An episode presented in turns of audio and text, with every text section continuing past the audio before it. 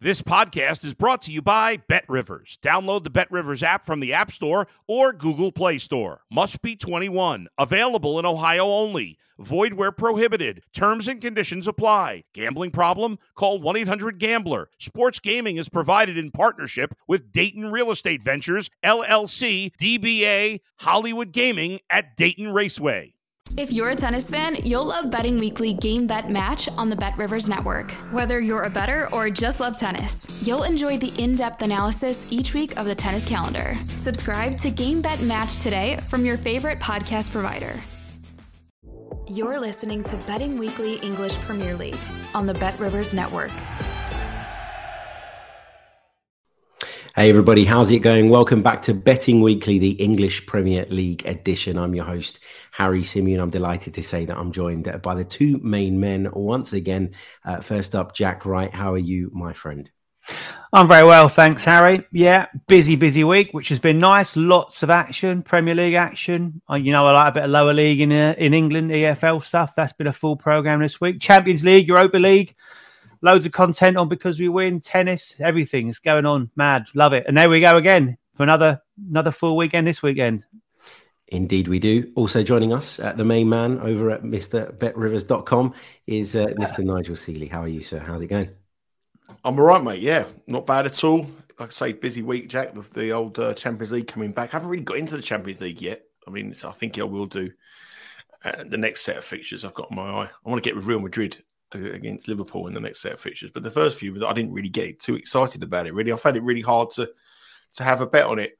I think we're coming to a crucial part of the season now, where tactically teams are a little bit more different. You know, teams at the bottom are protecting what they've got a little bit and trying to get nick points rather than going for wins. And teams at the top, in particular your side, Arsenal, getting a little bit nervy. You know, um, I think it's I think it's a difficult time for betters now. I think the last couple of weeks, if you looked at the um, the P and L figures for the bookmakers and Bet Rivers, I think they would have had a good couple of weeks. I think it's uh, quite a difficult time.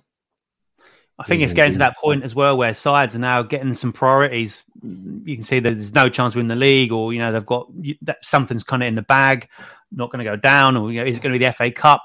Can they can they go somewhere in Europe? What are they going to go for? Games coming thick and fast, and rotated sides and stuff. So, uh, yeah, tread with caution. Lots um, lots uh, of other um, circumstances to take into account for sure. Indeed, the rotation of sides I think is key as well uh, with, as you say, the return of European competition and all the rest of it. Uh, let's have a quick check in on the uh, Betting Weekly Handicappers League table. Uh, the Ligue 1 boys are out in front. Uh, Serie A, uh, Daniele Fisichella on fire in second place, and we, the EPL show, are down in third. Um, but I wanted to give a shout out to Steve and James, the Ligue 1 boys, who went seven wins to zero um, and the best uh, week of the season so far this weekend. And of course, to Rory over on the La Liga show, who uh, went 5 and 0 this weekend. I mean, Nigel, these boys are on fire. Yeah, I mean, everybody is. I mean, there. I mean, obviously, there's a couple of leagues there which, which are negative. I'm sure La Liga will be positive by the end of the, the season. Uh, the, the Europa League has always been pro- proven quite difficult. But I mean, the French boys have been so consistent throughout the year. I mean, I'll give you the, I'll give you the figures of all three of the top shows here just to show you. I mean, if you're a if you're a professional bettor on soccer, if you make about five percent, that's that's a good return. You know, if you if you made three percent or two percent on soccer, um, bookmakers would, would look you as a, as a, as a someone they wouldn't be able to make money off, and you would probably be restricted. So, five percent is a, is a fantastic return. It's, it's, what most people try to emulate. If you can get five percent return on soccer, that's a good return. I'll give you some figures just show you how good that uh, Steve has been. Um, Stephen and James on the La Liga show, sorry, the Liga show. They've given 192 bets this season. They've got 19.83 units in profit which is an ROI of 11.77%. So that's, uh, you know, when you when you think banks pay you 1%, 11.77% is what you're getting for the French though. On the on the Italian show, fewer fewer bets, 120 bets, fewer profit, 13.34 profit, but a better return of investment, 11.91%. So that's again, that is way, way, way high of the benchmark. And for us, it's 151 bets, uh, 9.84 units of profit, and 7.24 percent ROI. The ROI is probably more important than the points profit for me. If you look at someone who's got a much better ROI, and you've got to think that you know some people on Twitter boast about their ROI and boast about their bets. those three figures are those three figures are cumulative are around about nine percent return, and that is on almost 500 bets to make nine percent. Now that is phenomenal. That is better than. And the other thing is, a lot of people who do these kind of shows who come on, no one keeps tracks the records like we do. They have an odd idea. They do it properly. I mean, the boys will tell you everything goes into a WhatsApp group. It's also a spreadsheet through every single record calculate, which is done behind the scenes. So we're totally transparent. And to get nine percent return on investment is is just best best you can you can get. So obviously we have bad weeks, and obviously we get criticism. Everybody gets criticism and have bad weeks. But those three leagues there, honestly, that is that is way way way better than than you would expect, and that is not over a small sample. Five hundred bets is a decent enough sample. So halfway through the season, about nine percent return combined. Uh, and phenomenal efforts from uh, the French lads and Daniele on Italy, uh, almost 12% return investment. That's just superb. It's the knowledge backing those bets up as well. I think is phenomenal. When you listen to these guys talking that absolutely all over it uh, with the detail, you know, it's it's a it's an education as as well. You know, it's a great great watch, stroke listen. So really well done on them. Yeah, absolutely. And long may it continue. I'm sure it will uh, between now and the end of the season. Uh, let's dive into uh, this weekend's bets then. Uh, Premier League uh, full card of action uh, again. Jack, I'm going to start with you because you've gone for a pick in uh, the early game between Aston Villa and Arsenal on Saturday. That was already a big game, but it's become even bigger off the back of Arsenal dropping points last night. It has, yeah, massive game now. Obviously, Arsenal down a second, but only on goal difference. And I'm sure all those Arsenal fans out there at the start of the season, if you were offered to go into this stage of the season with level on points of Manchester City, second place, and um, with a game in hand, only behind on goal difference. You'd have snatched the handoff. Obviously, it's been a little bit of a wobble in the last uh, few weeks, so definitely need to get back on track in this one. One point from the last three league games, um, no wins in the last four in all, all competitions. So, yeah, anyone who saw, uh, I did a little short on uh, on um, at because we win on our Twitter handle yesterday, um, highlighting this bet. It was on my radar for the Man City game. Um, and it was also on my radar for this one. I did wonder that if uh, you know he hit the, the, the bet is Bukayo Saka to have a shot on target, and um, if he hit last night, which he did, the price would crash for this one. It has held. It's odds of minus one one three, which is a great price. I was very surprised to see it at that. So it was on the on the radar ahead of the uh, Man City game. Um, so going in again on it, yeah, absolutely, uh, too right. Um, so I think there's no better player for Arsenal at the moment the way you need to dust yourself off, keep a level head, and then then go ahead Then Saka. He just seems that kind of guy that nothing phases him. We've seen him deal with adversity already with the fact of you know missing the penalties in the Euros and getting dogs abuse for that, which was terrible. Um, and he's bounced back from that. And you saw it last night. I did wonder for a moment if uh, Odegaard was going to take that pen because he had it under his arm, but uh, handed it over to Saka. All you know, a long wait, cool head, slotted it in the corner, fantastic stuff. So um, I'm siding with him here. Look, both these sides have suffered 3 1 defeats to Man City in their last two games. Um, I went with Saka last night because of the fact that Man City have got issues down that left hand side. And I think Arsenal should and could have um, utilised him more than that with Bernardo Silva getting tied in knots with him and didn't know how to deal with him. Um, Villa have got two left backs so they've got a kind of the opposite uh, problem to Man City, but they're kind of not quite sure which is the best option to go with. So um, we've found Digne has been there the last couple of games, um, but he got hooked after after 60 minutes in the last game against City and picked up a yellow card against Mahrez, who was on the right hand side. Mahrez had three shots in that game, one on target, scored a goal, missed a big chance as well. So it shows that that area is was exploited last week. Expect to be exploited again this week. Um, if it's not um, Digne, then Moreno will come into that position as well, where he, he did play against um, Southampton um, uh, and replaced uh, Digne because he was injured, and also he did against Leeds as well. So I think it's a toss up between the two. I'm not too fussed which one they pick. Uh, there's, there's pluses and minuses, but they're definitely better going forward than they are defending, which is um, going to give Saka an opportunity to say to get on the score sheet again. But all we need him to do is have a shot on target, and he's been on fire since the World Cup. Eight league games he's had. Um, he's had nine shots on target in those games, at least one in seven of those, and in uh, at least one in all the last four. So nice odds, minus one one three. I was very happy to get on board with that. Nice one. Um, Just before we move on to that game, um, uh, move off that game, Harry. I mean, as an Arsenal fan, how how do you feel that Arsenal will, will they galvanise themselves? I mean, we, I spoke last week about how Man City bounced back. I think this is a. I think for for Arsenal, this game is more important than the Man City game. I think it's uh, this is massive now. I think every game is massive now, but it's to show you that how you bounce back in a game that you're expected to win. You know, that was a free shot against Man City last night, wasn't it? You know, if, if they got beat, well, we still got a game in hand. We can still win it. If they won, okay, we're, we're, we're six points clear. If they drew, we'll take a draw. It was like a free hit. This is the game that I feel that the pressure's on them, you know, and they're minus 125. Now you're an Arsenal fan. You watch them all season. You watch them play every single week. You watch them. You know, you get out. You put your Arsenal pajamas on. You put, you put your Arsenal dressing gown on. You eat out your you eat your cereal out your Arsenal breakfast bowl. But um, at minus one twenty five, would you bet them? No, I wouldn't. I wouldn't. Um, I'm concerned by Arsenal's recent run of form. I know that there was a lot made of the VAR decision at the weekend that cost them, and yeah, ultimately that would have changed the outcome of the game. But the performance levels have just dropped so significantly. There's a lot of players in that team that are looking tired, that are looking leggy. Um, Mikel Arteta has resisted making changes, but I think against Villa, he's going to have to make a couple.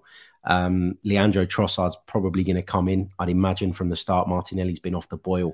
Saka yeah. definitely starts, in my opinion. So Jack's right to go uh, with what he's gone with, and he is Arsenal's biggest threat. But there is concern about how quickly Arsenal can bounce back. And Villa away, early kickoff, not an mm. easy game. And you add the Unai Emery factor into it as well.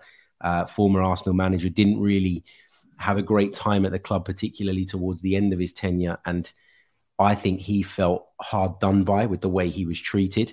And I think he's got a point to prove. He's already dumped Arsenal out of the Europa League at the semi final stage since uh, leaving the job and taking up another one. I'm, I'm, I'm not confident about Arsenal's chances here at all. Mm-hmm. Not at all. I, I, I, agree with you. I was looking away to oppose Arsenal in this game, but obviously last night, on the back of the performance last night, the, the line on Villa's cut massively. Uh, prior to the game, you could have got a, a nice price, but um, I, I, I worry about Arsenal in the next two fixtures. They've got Leicester away as well. After that, who are playing well. Maddison's coming back, and you know we know Leicester can rise the occasion. And I just think at home they'll be all right, but I, I, think they look vulnerable now on the road, and I think they look a bit, bit deflated. And I, I agree with you. I, I, I feel that what promises to be such a good season for Arsenal could really, really sort of capitulate very quickly in the next few months, and then you know, you know, it's going to be a great season, whatever happens, but I just got a feeling that Man City could run away with this uh, very quickly in, in the next sort of five or six games. I really do. Yeah, there's been a massive momentum shift, I think, off the back of last night. And although the points uh, situation is not the end of the world, it's it's the momentum shift that I think concerns people most. And you mentioned Villa away, Leicester away, and then that game in hand is next up midweek against Everton at Emirates Stadium, who have already proven that they know how to stifle Arsenal. So yeah, big uh, big couple of weeks coming up. What did you make of Arteta's body language last night? I, I only watched it on TV, so you only got snippets, and maybe it was what they wanted you to see, but it just seemed a little bit kind of subdued from what he's normally like, a little bit kind of inferiority complex, maybe. I don't know, maybe over egging it a little bit, but it just seemed that it wasn't his usual kind of self with with like Pep, obviously, in, in the other dugout. Yeah, I think there was a little bit, there was an element of disappointment. I asked Mikel Arteta in the press conference last night what he thought contributed to the second half going the way it did. Was it Arsenal dropping their level? Was it Man City really upping theirs? Kind of where does he see that it changed it? He said it was a bit of both, but you could sense a real disappointment in his team's performance in that second half. And I think you could see it in his yeah. body language. I also think, though, as well, he's had a lot of stick and a lot of criticism for being really sort of animated on the touchline. And I think against Manchester City, a club that he's got respect for, against Pep Guardiola, a manager that he's got a lot of respect for. I thought we saw a little bit more of a reserved version of Mikel Arteta yeah. last night. I think you're right. Um, let's take it on then. Uh, let's move to the Saturday 3 p.m. fixtures here in the UK. Um, Nigel, uh, Brentford against Crystal Palace is a game that's tickled your fancy, and Jack uh, is also interested in this one. But we'll start with you, Nigel. Yeah, I won't. I won't go on too long because I'll probably take all the stuff that we've spoken a bit of time there about the Arsenal game, but I'll probably take most of the stuff that Jack's going to say. So I'll let Jack sort of share some of these kind of things with me. I think that currently on on current form, you know, I always say to you, I, I think teams are underrated and overrated by bookmakers. You know, um, betters have uh, rating systems and you know you look at you know people look at the xgs and models and stuff like that i have a, I have a rating system on tennis where I can pick any player. So if I have the best player at 100 and I have another player at 10, that player should be minus 1,000 against that guy. If a, if a guy 100 and guy 50, it should be minus 200. I do I do a similar kind of thing at the start of the season for football, and I adjust it as as we go along to the season. We readjust it. The one that's made the biggest adjustment this season for me is Brentford, and one that's made one of the biggest just, adjustments the other way is Crystal Palace. Crystal Palace uh, have been a big mover backwards, and Brentford have been a big upward rising. Uh, Brentford are in touch of uh, European football, and they thoroughly deserve it. The manager is how he's never gets linked with any other big jobs. I, I will never know. I mean, I, I mean, what he's done at that club, and, and, whether he, whether he's just bought into the system and he just loves where he is, but I think he did a bit of that. But he's been magnificent. Um, Ivan Toney, I mean, he's, he's, I've been hearing for weeks that he's going to be banned. He's still he he's probably had a bet out on whether he's going to get banned yeah. or not when, it, when it'll be done. But he, he, seems to be there every week. They've they've only lost once at home this season, which was against Arsenal. Uh, they've only lost once in their last twelve matches. Um, they've won their last three at home, really convincing. And the biggest biggest criticism was that they they never really beat the better teams. Uh, sorry, the, the lower teams. They always raise their game against the bigger teams. Well, that myth has been blown away in, in recently. Uh, and they are just massively underrated every week. Crystal Palace are a side that I touched on last week that I think could get drawn into a relegation battle. And I really do. Some of the fixtures they've got coming up, they've got some really, really massive games Brighton away, Liverpool. They've got um, Manchester City, I think, and they've got this one here. Some really, really tough games for, for, Crystal Palace. No wins in the last seven, six of the last eight. They failed to score on the road. Their road form is shocking. Um, I don't know if Zaha will be back. I think Zaha probably he's not back. So Zaha's no. not back. That's another big blow for them. I can't see where they're going to score. Whereas Brentford just absolutely on fire at the moment, especially at home. And I and I feel that minus one fifteen is a real derogatory price to Brentford here. I would expect them to be at least minus one twenty five, possibly even minus one thirty. So um, yep, Brentford strong pick for me, minus one fifteen to beat Crystal Palace. Two teams going in total opposite directions, and Palace really are in trouble of relegation. Ten to one is a big, big price. Jack, uh, you've gone for the same uh, pick on this game. Anything to sort of add to what Nigel said? Um, exactly the same bet, exactly the same reasons. Um, there was a lot made of the, the, the decision last week against Arsenal. I think you already touched on it that Brentford gave as good as they got for that game, and yes, that decision was wrong, but you know they they hit the bar.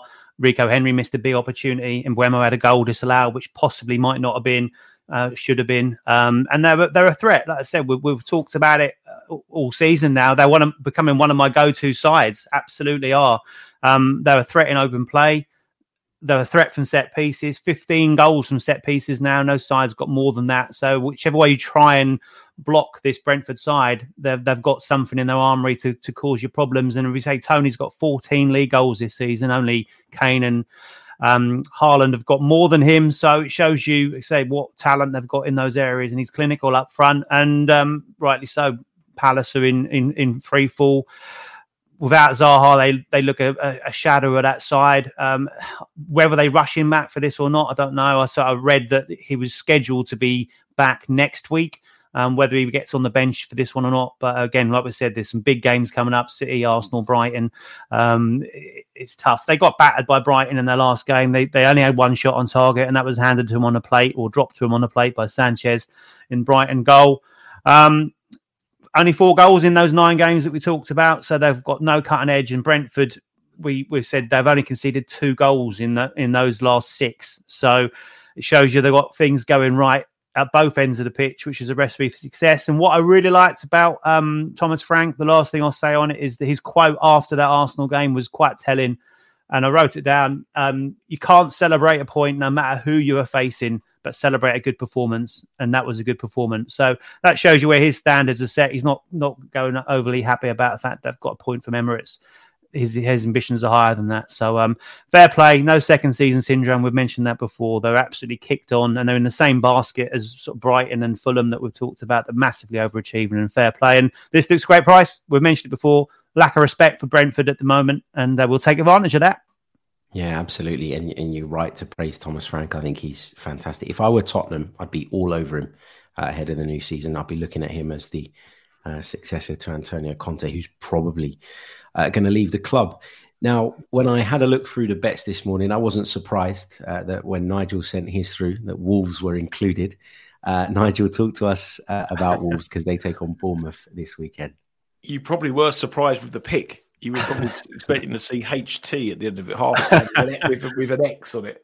I've given up on that one at the moment. Uh, it didn't come through to us last week, but uh, talking about sides that need to be rebased and re, re you know rethought about, Wolves are certainly one of those teams. A club going nowhere um, six seven weeks ago, prior to the World Cup. Actually, um, they suddenly brought in Lopetegui, ch- churned him around. Offensively, looking very, very good. You know that that was the one thing they they always Wolves were always solid defensively, but they never looked at any attacking threat at all. Very, very different now under Lopetegui. He's changed the system.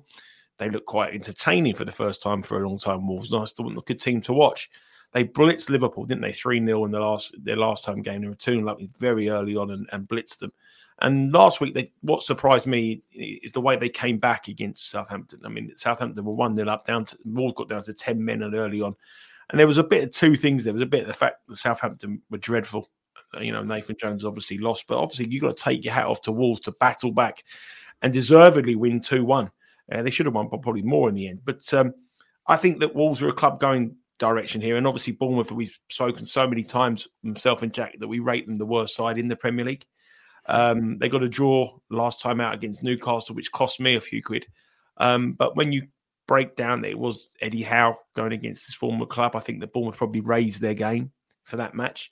Not, i don't think a, a, trip to Wolves will make them play with the same uh, sort of commitment and, and uh, you know, into the, the, the kind of tempo as they did in that game. I feel that, that was a big game for them because of Eddie Howe's, the, the a former manager coming down to the, to them. So a, a trip away has been a problem. A, a trip on the road for Bournemouth has been a problem. Their last nine matches, they've lost. This is all matches. They've lost seven and drawn two. They haven't won in their last nine. Uh, on the road, uh, they've they've lost their last seven games and they've failed to score in six of them.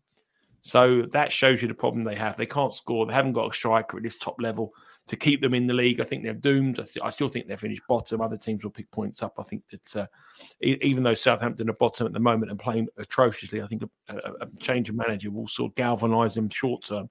And I think Bournemouth will be the next one to replace their manager. I think he can't last it. They need to. They need to make a replacement soon. I wouldn't be surprised to see Steven Gerrard go there. Actually, that would be my my pick. But anyway, I think I think that they will. Um, Bournemouth are struggling, and I think they're going to resurgent Wolves. And I, I thought Wolves on the money line was was quite very you know, just to win the match was very attractive at round about I think it was minus one forty or something like that. But I thought it was a little bit too low price to put into the to this. Um, I think it was minus no, actually it was minus one fifty five. I thought it was a little bit too low to stick in at minus one fifty five. So I decided to go a little bit more adventurous, and I went with Wolves minus three quarters of a goal on the Asian handicap. So um, if Wolves win by one, we only win half our stake. Uh, if Wolves lose or draw, we obviously lose, but we need Wolves to win by more than one goal to collect on both. But we win half if they win by one goal. I just can't see them losing. I can't see Bournemouth scoring. That's the most important thing here. So I can't see Bournemouth scoring a goal. I would expect Wolves to win probably 2 0, maybe 3 0 if they can. But uh, a resurgent Wolves get another three points. And it'll be a vital three points for them because that'll you know that will really take them away from those teams at the bottom. So a big, big match for Wolves. Uh, I expect them to get the win and, and cement and put the pressure on Bournemouth, who are destined for the drop. We've been saying in the last few weeks that Wolves have had a bit of an upturn in performances without it really translating into results necessarily. But um, Jack, you obviously feel the same because uh, you have backed Wolves as well, uh, but you've done it with the same game parlay. So talk to us about this one. Yeah, it's in essence uh, the same route in, just a slightly different um, way of working it out. Really, I've gone for Wolves to win an under four and a half goals, and that's minus one twenty. Um, so I'm not expecting a, a, an absolute goal fest here. Um, we've well documented it in the past. So Wolves have certainly improved in that area, um, and we know that Bournemouth have had the odd hiding, but I don't expect there to be that many goals in this one, which just brings it into a backable price. Um, so the win to nil was tempting. Um, the Asian handicap again was tempting, but I just went down this route because it just feels like there's not going to be five or more goals in it. Um, as I said, I pulled the trigger on Wolves last week. more or less instantly regretted it when when they went behind and then had a man sent off three minutes later. So 27 minutes on the clock, a goal down, and 10 men on the field. And I'm thinking, wow, I need the other two to come in for me on my selections. But as Nigel said, absolute fair play. You know, we talked about good stuff from Wolves. And then they've added that to it as well. Some good resilience. They dominate possession in that second half as well. So it wasn't as if it was a smash and grab raid with Traore just kind of counter attacking with his pace and power. Um, they they dominated the ball, created the better chances, and, and obviously got um, got two goals with ten men. Yes, against Southampton, but it had to be done, and uh, and, and very nice indeed. A good away win there.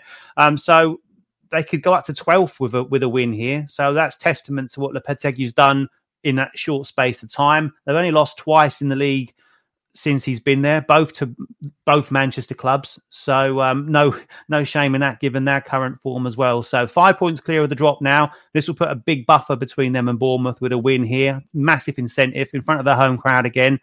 Won the last two, beat West Ham here, and they beat. Um, as we then talked about Liverpool convincingly here as well. So, um, probably for the first time this season, Wolves fans are going to be going to the game looking forward to it and with the expectation of picking up three points. So, we know about their um, defensive processes. The last twice they've played Bournemouth at Molineux, they've won to nil. Expect a similar thing again. Like we said, this Bournemouth side, yes, credit to them for picking up that point against Newcastle, but on the road, absolutely woeful. Um, can't score goals. Only one in, say, in the last um, seven that they've scored. Um, six straight defeats in the league. Um, it's just absolutely terrible. Um, but so that they don't haven't been getting battered. That that run of form, they have had trips to Newcastle, Chelsea, Man United, Brentford, and Brighton, and none of them have seen over four and a half goals in it. Hence why I was quite confident with the with the play to stick that in. Um, but no clean sheet away from home um, in 13 attempts, and that does include cup competitions and cup competitions in lower league opposition as well. So expect Wolves to score. I'm with Nigel. Probably my correct score prediction would be 2 0, but I'm going Wolves to win under four and a half goals and we could see another managerial casualty at the end of it. So Lopetegui's not put two on the hit list straight up. Indeed. Um, let's take it on then to uh, Manchester City's game. Obviously, we've touched on what a huge win it was for them last night, Nigel. They take on Nottingham Forest at home. It's probably, if not the perfect game, one of the top three perfect fixtures that they could have hoped for after a grueling midweek encounter. Uh, Man City versus Nottingham Forest. How do you see this one going? Well, they can rest everyone, can't they? They can rest. They've got the they've got the capabilities to rest everyone. They have a Champions League game as well, which is a slight concern uh, in midweek. Um, so that they, I, I, would expect them to make wholesale changes. But when Man City make wholesale changes, the players that they rested, it's phenomenal. I expect them to start strong, get an early lead, get the win, and then rest the players in play. That's what I think will happen here. I don't see any really massive changes to the start eleven, but I think they'll probably make three or four and just be like for like. You know, if you change one with the Man City players and bring another one in, it's another world class player. So there's a world, you know, there's a World Cup centre forward sitting on the bench who, who in World Cup finals to come on if you if you're struggling. So it just shows you how good they are. Um, I did mention last week about the bounce back ability factor for Manchester City. How they're just so good at bouncing back, so experienced, know what to do at this kind of stretch, and I think that's always been my belief. Why I think I've always been quite confident to win the Premier League because they, they've seen it, done it, and they know what to do. And I, you know, I thought a team like Arsenal who haven't done it would find the pressure on them a little bit. A young squad, they'll learn from it, they'll come back stronger. But I always thought that Man City would be able to hit a stride and win ten on the bounce. And that's the kind of thing I expect. I expect them just to go on a, a, monumental winning run in the Premier League. I mean, they are the best team in the Premier League. There's no doubt about it. They have the best squad in it. Uh, we've got to find out whether they win the league in the courtroom, but on the pitch, I think they will win the league. Um, the bet here I like is Manchester City minus one and a half. Uh, so Man City to win by two goals. I was quite surprised it was minus 110. Really was. Um, I thought that'd be a lot lower. If you look at them earlier in the season, they played Nottingham Forest. I know Nottingham Forest had just come into the Premier League, but they, bat, they battered them 6 0. They were, I think, 4 0 up at half time. Um, mm. Haaland got a hat trick. Uh, Haaland's on fire. Haaland will love playing these. He'll, he'll, he'll, he'll score a load goals against these again. He'll, he'll score again against these, but the, the line will be so low. Nottingham Forest have had a really good start to this year. They have improved massively, but they've been beating teams in or around them, in the bottom half sides. When you look at their record against teams in the top half of the um, sorry, the, the, top four in the Premier League, so they teams Newcastle, Man City, Arsenal, Manchester United this season, including cup games, they've played those teams in the top five times this season. Uh, they've lost every single one. They haven't scored a goal, and they've and they've conceded 21 goals. So when they're up against the top teams in the division, they usually find it a little bit tough. And you know, but when the teams in or around them at home at the City Ground, they can get results. Uh, I think if you looked at um, Steve Cooper looks at this match, I think he's prioritising other games coming up rather than this one. I think he thinks, you know, if we, we, if we get beat, I think a lot of teams at the bottom of the table do do that. They prioritise games. I, mean, I know Sean Dyche has said that before when he was at Burnley.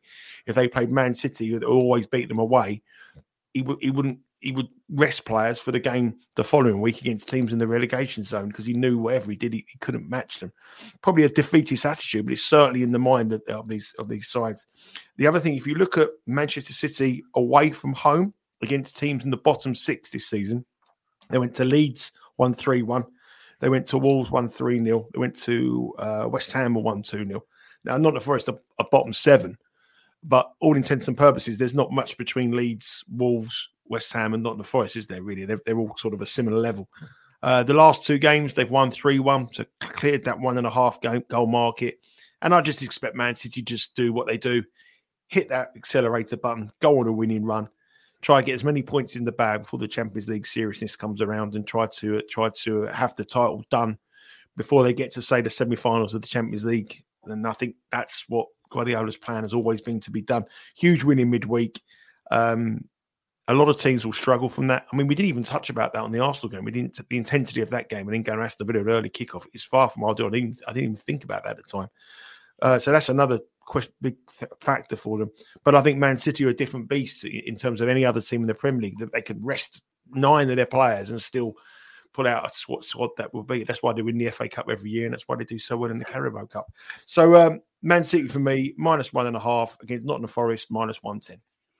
I think with City as well, we're used to them having these massive winning streaks, and they normally come sort of around Christmas, January time, and we're going, oh, they're not not quite at it this season. We're kind of forgetting that obviously we're on a different season, we're on a bit of a different time scale, and uh, we're now kind of coming into that time where City do normally put the put the pedal to the metal, and we've seen it in the last couple of weeks where Dias and Laporte have been out of the side. They've now been back in it. De Bruyne has been rested. We wondered if it was a bit of a fallout, but maybe it was just keeping keeping something in his legs to now hit this part of the season and uh, and say go up, slip up a couple of gears and uh, and uh, and uh, say cruise away a bit. Last exactly last season, it. last season, Jack, from the from the start of the eh, from Christmas to the start of the Champions League, Man City won 13 matches and drew one out 14. Yeah, and then they went into the Champions League. That's what they try to do. They want to win the Champions League, but they. I've read. I saw. I saw Guardiola a quote from him a few years ago. He said he wants to get as much of everything done before they get to the semi-finals. So this is where they come strong. They come strong. Boom, boom, boom, boom. You mm. got to remember, we haven't talked about fatigue from World Cups. You know, these players are going to be absolutely exhausted. And you know, a lot of players in the Arsenal team, a lot of players in the Liverpool team, a lot of players in, are played in the World Cup, but they don't have the squad to replace them in key matches key key main, games. Whereas Man City could just replace everybody and it'd be no problem for them. But they do this every year, heading the Champions League, go on an unbelievable winning run, and get everything sewn up, and then try to hit the Champions League. They have never hit that Champions League, but they've usually done well, and they usually had the Premier League wrapped up at this crucial time. Absolutely, we've been measuring them this season against the very high standards that they set, and uh, and so it was natural to talk about a drop off, but you know they're still in a really strong position, and as you guys say, the best team in the league in terms of squad uh, abilities as well. So can't deny that. Um, the final game that we're going to look at uh, ahead of this weekend, uh, Jack, is the uh, derby of the overachievers, I guess you could call it, uh, this season. Sixth versus seventh in the Premier League. I didn't expect to be saying this at the start of the campaign, no. but Brighton take on Fulham, and uh, this could well be a very entertaining encounter. I expect it to be, yeah, it should well be. Um, these two sides are the top two sides in the league for both teams scoring in the fixtures. So that's the bet I've gone for. It's at minus 122. I was surprised to see a really nice backable price. Um, and and sort of breaking the two sides down, as you rightly say, the biggest overachievers, slightly different. Brighton, obviously more established in the Premier League than Fulham's first season back, the perennial yo yo side, not this season. We expected them, me and Nigel both said at the start of the season, we probably expected them to be around about that mid table. and they've overachieved on that, done really, really well. And, and Brighton, well, once Potter went, where everyone was going, oh, you know, is that going to be the end of Brighton? Are they going to slide? Well, actually, for me, they've gone up another level or two under De Zerbi. Absolutely sensational. I was really looking forward to seeing De Zerbi coming into this league, and he hasn't disappointed. He's been a breath of fresh air. The football he's been playing has been phenomenal. Uh, and some of the stats he's putting together are, are, are crazy. And I, I, saw a piece by Sky Sports on on it recently, which was some eye opening, um, some information and coming from the players within the ranks there at the moment. But the main stat at the moment is they're up to six in the league just four points adrift of Spurs, but with two games in hand in that European place. So I certainly on that. And they're only six behind Newcastle with a game in hand. So, you know, close that gap to three. And, you know, Champions League for Brighton, why not? You know, the way they're playing at the moment. Yeah, 1 1 draw with Palace last week. Another both teams to score, landing, of course. Um, again, another side that were robbed by the VAR call, um, where it should have been in the first half. So they should have won that game and so they they um they kind of gift wrap the the, the, the points to, or the goal to Palace, but um only one loss, uh, seven unbeaten in in all competitions now. Just that one loss to um, Arsenal since the restart. Um, in a game where they more than contributed towards that as well. Seven of the nine games since that restart have seen both teams to score, which obviously highlights this particular bet. Um, and I said, some of the, the stats that I've seen that the that Brighton are putting forward are absolutely phenomenal um, certainly taken them up a level or two. They've had 70% possession in, in five of the 15 games under De Zerbi. That's more than even Man City have done in that period of time as well. Um, only Arsenal have got more efficient passing than them. Um, they're in the top three for passes in the final third. Um, so all those kind of metrics that, that, what they're doing, and we talked about it. We kind of mocked them a little bit for the XG, the data darlings, and all that kind of stuff. Well, you know th- they've now got their midfield has scored more goals than any midfield in the league. So it shows you what De Zerbi's kind of put together, and he's brought Solly March through, and he's scoring goals for fun. He's kind of identified maybe where the problem is in that they weren't scoring goals and that they didn't have the strike force to do it. Well, he's certainly whatever he's done, he's got the midfield absolutely firing, and they're they're, they're, they're playing some sensational stuff, dominating games and creating lots of chances, scoring lots of goals.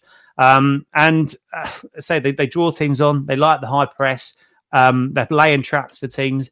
But this one's interesting for me against Fulham because Fulham have got that ability, unlike a lot of sides in this league, to be able to play a bit direct so they can bypass that to a certain extent. Obviously, play it into Mitrovic um, and and hence why they've they've performed exact very well for themselves. They're doing well. They got back to winning ways uh, last week uh, with the win over Forest. Scored twice in that one. Hit the bar three times as well, though. So the interesting thing for me is they've done it without Mitrovic scoring goals. He's gone four games without a goal now. So for me, it doesn't tend to go on much longer than that. So we expect him to be on the score sheet soon, but they're now getting contributions from around the, the pitch. And it was interesting to see that Silva did say that he does rely on his wide players to score goals. He always has done in the teams that he's set up. And he's now got that. Pereira's playing well. Um, been very impressed with him. There's a fella out there on the left wing, Harry. I don't know if you recognise him. Um, he's playing quite well as well. Uh, William or something like that is his name. Willian. he don't look like the player that was at Arsenal. That's for sure.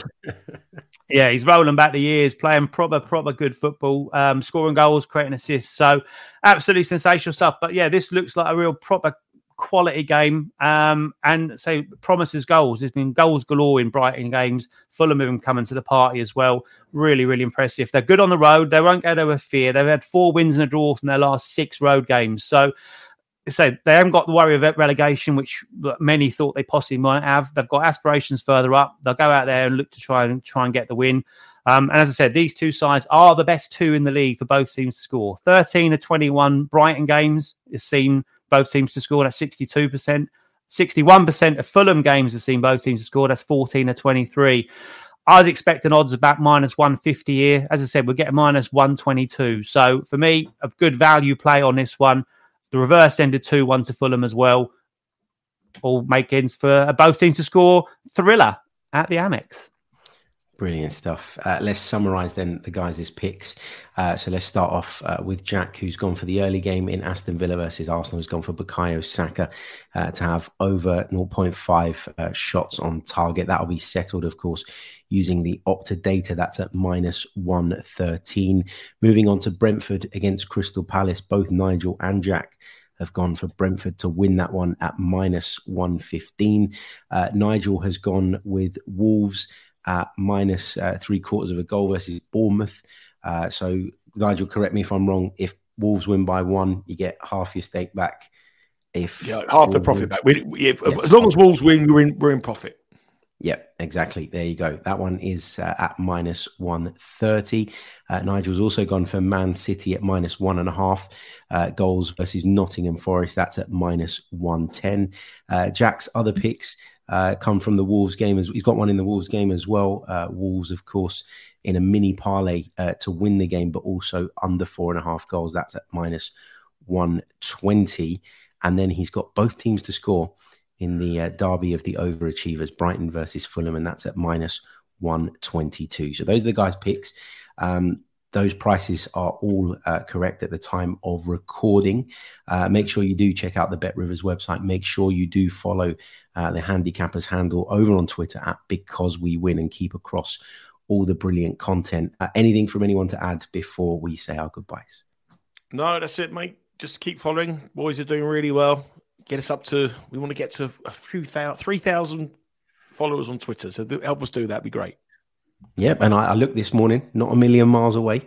Only need a few of you, but the more the better uh, as mm-hmm. it goes. Anyway, subscribe to the BetRivers Network. Make sure you're following on all platforms, and we will see you soon with another edition of the podcast. Until then, uh, good luck and uh, all the best. Thanks for listening to Betting Weekly English Premier League on the BetRivers Network.